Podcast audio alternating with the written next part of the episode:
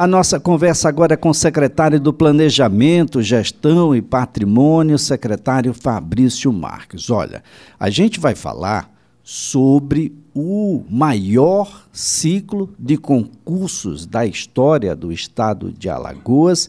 E não são aqueles concursos que você faz e depois pena ah, de várias, várias, de instância em instância até o STJ para poder assumir, não boa parte das pessoas que fizeram concursos estão trabalhando já tem algum tempo. Se a gente contabilizar aí do primeiro concurso da Polícia Militar lá atrás, passando por outros concursos, chegando até o concurso da Polícia Militar de Alagoas, que já tem aí a boa parte das suas etapas concluídas, já tivemos inclusive aí o treinamento de aptidão física ah, com seu resultado ah, preliminar já publicado, já tem inclusive as questões de avaliação médica aí com horários e datas ah, pré-estabelecidos, a gente vai perceber de que os concursos realizados por esse governo ah, nos últimos anos, eles têm não só dado uma segurança de que os serviços públicos serão mantidos, mas além de mantidos, ampliados. Secretário, antes de mais nada, parabéns ah, pela condução da pasta, parabéns a todos, ninguém faz nada absolutamente sozinho. É claro que tem uma equipe muito forte, muito dedicada por trás, de modo que a gente chegou a essa situação e não foi à toa. Foi muito trabalho, muito suor, muita dedicação. Bom dia. Bom dia, Elias. Bom dia a todos os ouvintes da Rádio CBN. Realmente é isso, assim, pelo ciclo todo, Elias. Hoje é uma marca, né? Hoje é um marco temporal. É, era esperado para a gente ter uma eleição hoje, né? E de fato é, eleger um novo governador. E eu vou aproveitar o momento aqui e fazer um balanço aí desses sete anos e quatro meses né, do governo Renan Filho e, nesses últimos 30 dias, é, o governo interino do desembargador Clever Loureiro. É, e eu queria fazer, dar um passo atrás, Elias, em falar de concurso, que é muito importante, é, falar de algumas reformas que fizemos nesses últimos anos no serviço público alagoano e hoje nos coloca em destaque nacional. É, só na área de gestão de pessoas, nós fizemos nos últimos sete anos reformas e modernização de 41 carreiras, Elias. Agora, em março, como você sabe bem, a gente fez uma grande reforma.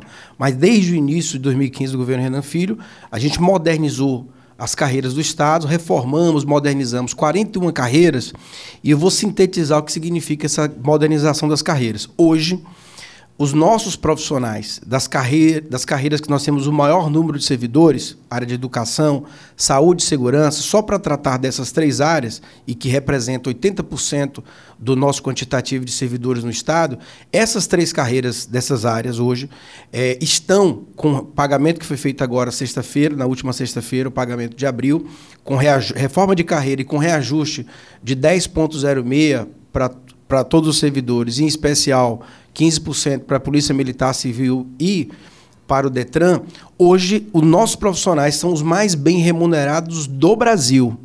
Do Brasil. Então, o nosso professor aqui do Estado, 40 horas, início de carreira, o piso salarial, é, nós vamos até agora, nós vamos, nesse mês agora de maio, né?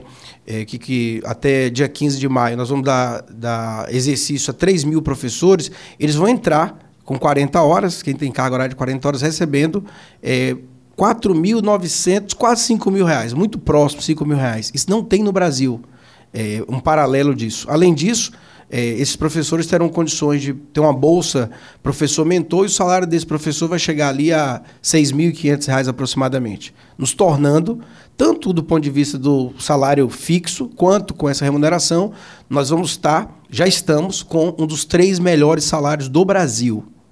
Professor, o nosso profissional de segurança, o nosso soldado, é, com o aumento que teve agora em abril, ganha acima de 5 mil reais. É, o salário do nosso, do nosso é, é, soldado combatente. Ele ganha R$ 5.210, o nosso soldado combatente. É uma das melhores remunerações do Brasil. Com esse salário aqui, os nossos soldados são, são um dos cinco mais bem remunerados do Brasil. Na área de, da saúde, e vou dar um exemplo, vou pegar um exemplo específico, enfermeiro, que é o maior quantitativo de profissionais da área de saúde. você tem ideia, o enfermeiro que está trabalhando na emergência, e que a maior parte é urgência e emergência, é, não tem, a gente tem três carreiras, normal, urgência e emergência. O nosso enfermeiro hoje, é, que entrar hoje, com uma carga horária de 40 horas, ele já entra ganhando R$ 7.119. Este é, não é só entre os cinco, não, talvez seja o maior do Brasil. Se não for, pede apenas para o Distrito Federal que paga com recurso federal, não paga com recurso do próprio governo. Então, isso é só para dizer para vocês: nós fizemos uma grande reforma nesses últimos sete anos, em 41 carreiras, buscando sempre reduzir a desigualdade salarial do servidor, valorizar o servidor e tornamos com essas reformas as principais carreiras do Estado, principais no sentido de numerosas, tornamos uma todas essas carreiras como as mais bem remuneradas do Brasil. E isso é um grande desafio. As pessoas no Brasil estão querendo entender como Alagoas fez isso, porque Alagoas é o segundo estado mais pobre do Brasil tanto do ponto de vista da renda das pessoas, nós temos a segunda menor renda per capita, quanto do ponto de vista da renda pública per capita. É, enquanto Alagoas tem é, um governo do estado tem aproximadamente aí 3.500, 4 mil reais para investir em políticas públicas por pessoa, nós temos aproximadamente R$ 3.500 por pessoa para investir em políticas públicas. São Paulo tem 10 mil. São Paulo é três vezes, tem três vezes mais recursos por pessoa do que Alagoas.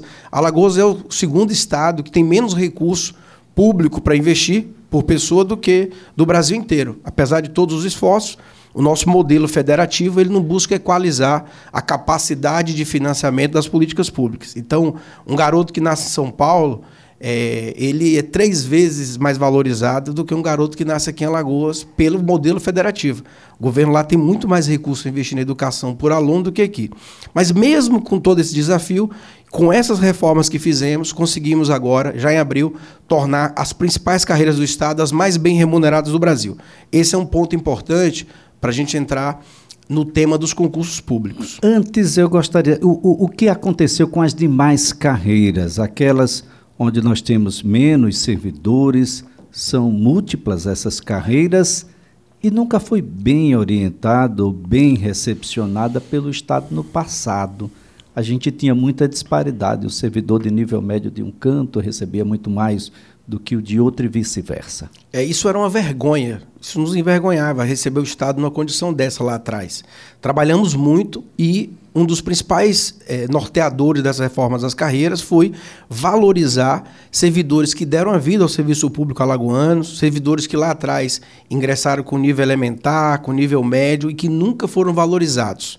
É, então, você sabe bem disso, a gente dialogou, inclusive, isso há, há, tempos atrás, hoje, e eu vou sempre falar aqui, Elias, numa carga horária de 40 horas, tem esse parâmetro que é, é o parâmetro usual. Claro que tem servidores com 30 horas e tem servidores com 40, mas servidores com 40 horas, sabe qual é o nosso piso hoje do Estado?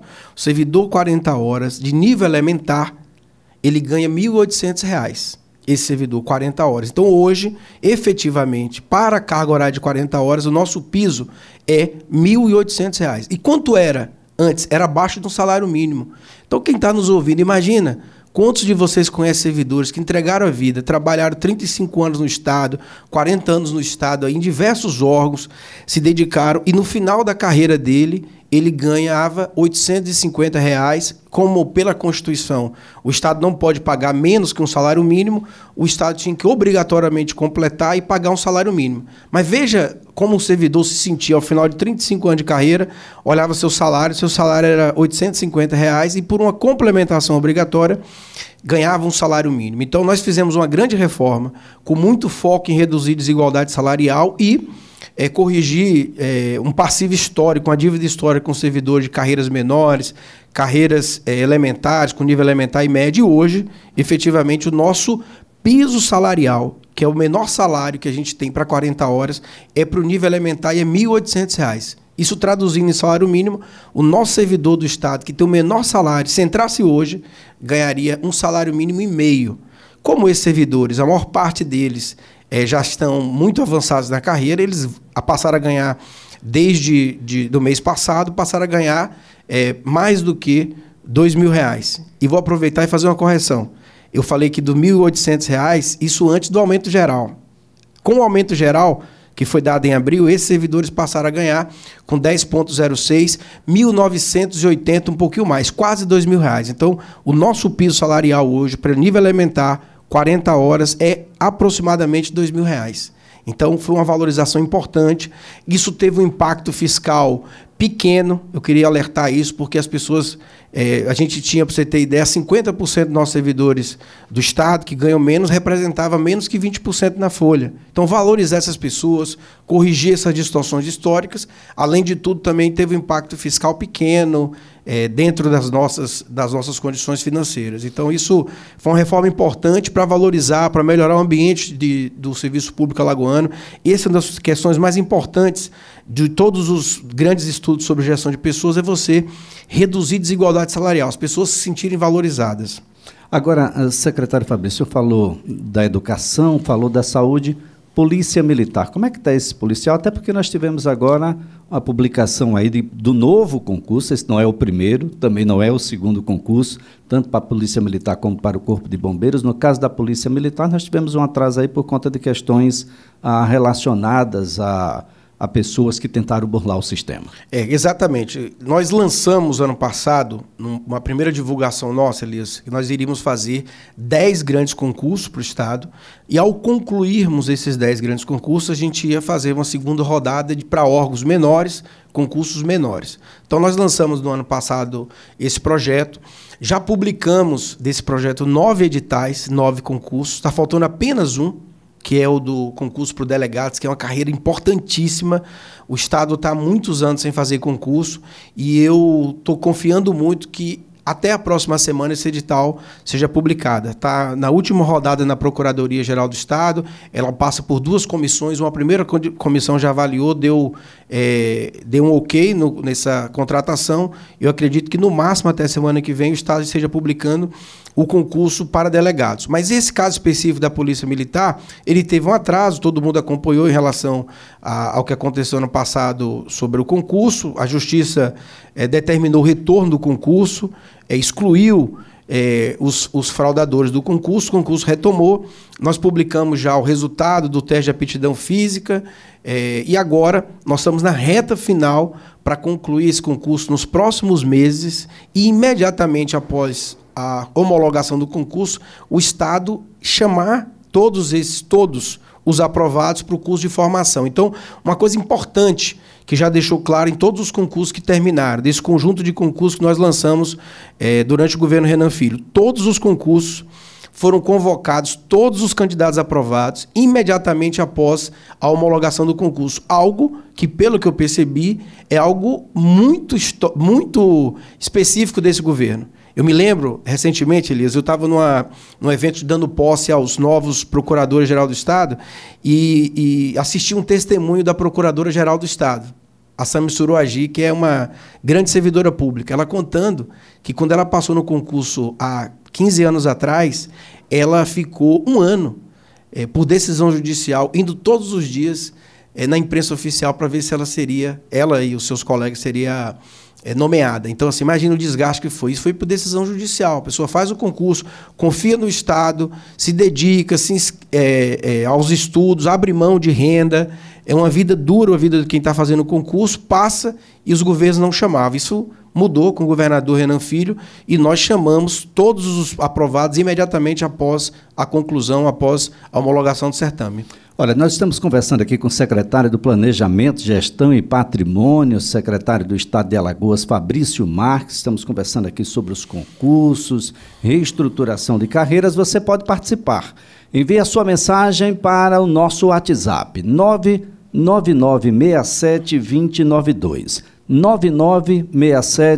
9967-2092. Faça como nosso ouvinte senhor Pedro Vinícius. A pergunta dele é a seguinte, secretário. Queria perguntar para o secretário Fabrício Marques o porquê da decisão judicial da retirada de três suspeitos do CFO da PM Alagoas ah, e que foi ignorada. Eles foram convocados para as próximas fases e não foram chamados três excedentes. Isso corresponde? Na realidade, essa parte toda da decisão, ela hoje é analisada pelo jurídico da nossa banca organizadora, que é o Sebrasp. Então, eventualmente, se teve uma decisão é, e ela estava pendente de alguma é, decisão posterior, se o Sebrasp chamou, chamou provavelmente por uma análise jurídica que eles fizeram.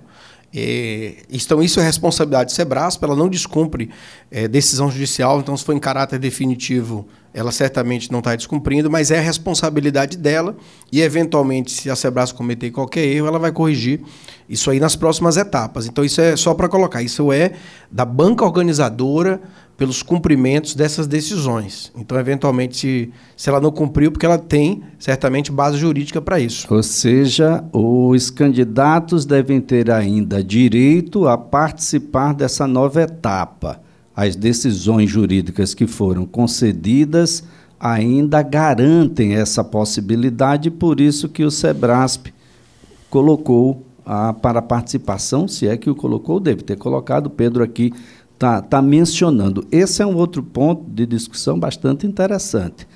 A CEPLAG não intervém na Sebrasp na realização dos eventos. Não, ela é contratada para realizar os eventos. Claro que nós temos uma relação forte de aproximação, diariamente a gente conversa, mas, por exemplo, teve uma decisão judicial é, no concurso para soldado de 35 e essa decisão foi cumprida integralmente. Nós retiramos ali é, 35 candidatos que fraudadores e inclusive chamamos os candidatos para reposição dessas vagas. Então, este caso específico de oficial, é, a Sebras está está tratando e vai tomar a decisão correta aí no momento certo. Olha só, eu, eu, o que eu quis mencionar aqui é de que não há interferência no resultado do concurso por meio da secretaria. A banca contratada, ela tem responsabilidade e total liberdade de realizar o concurso, garantindo de que aquele que foi melhor no concurso é o que seja aprovado, é isso? É, exatamente. Claro que a gente acompanha de perto.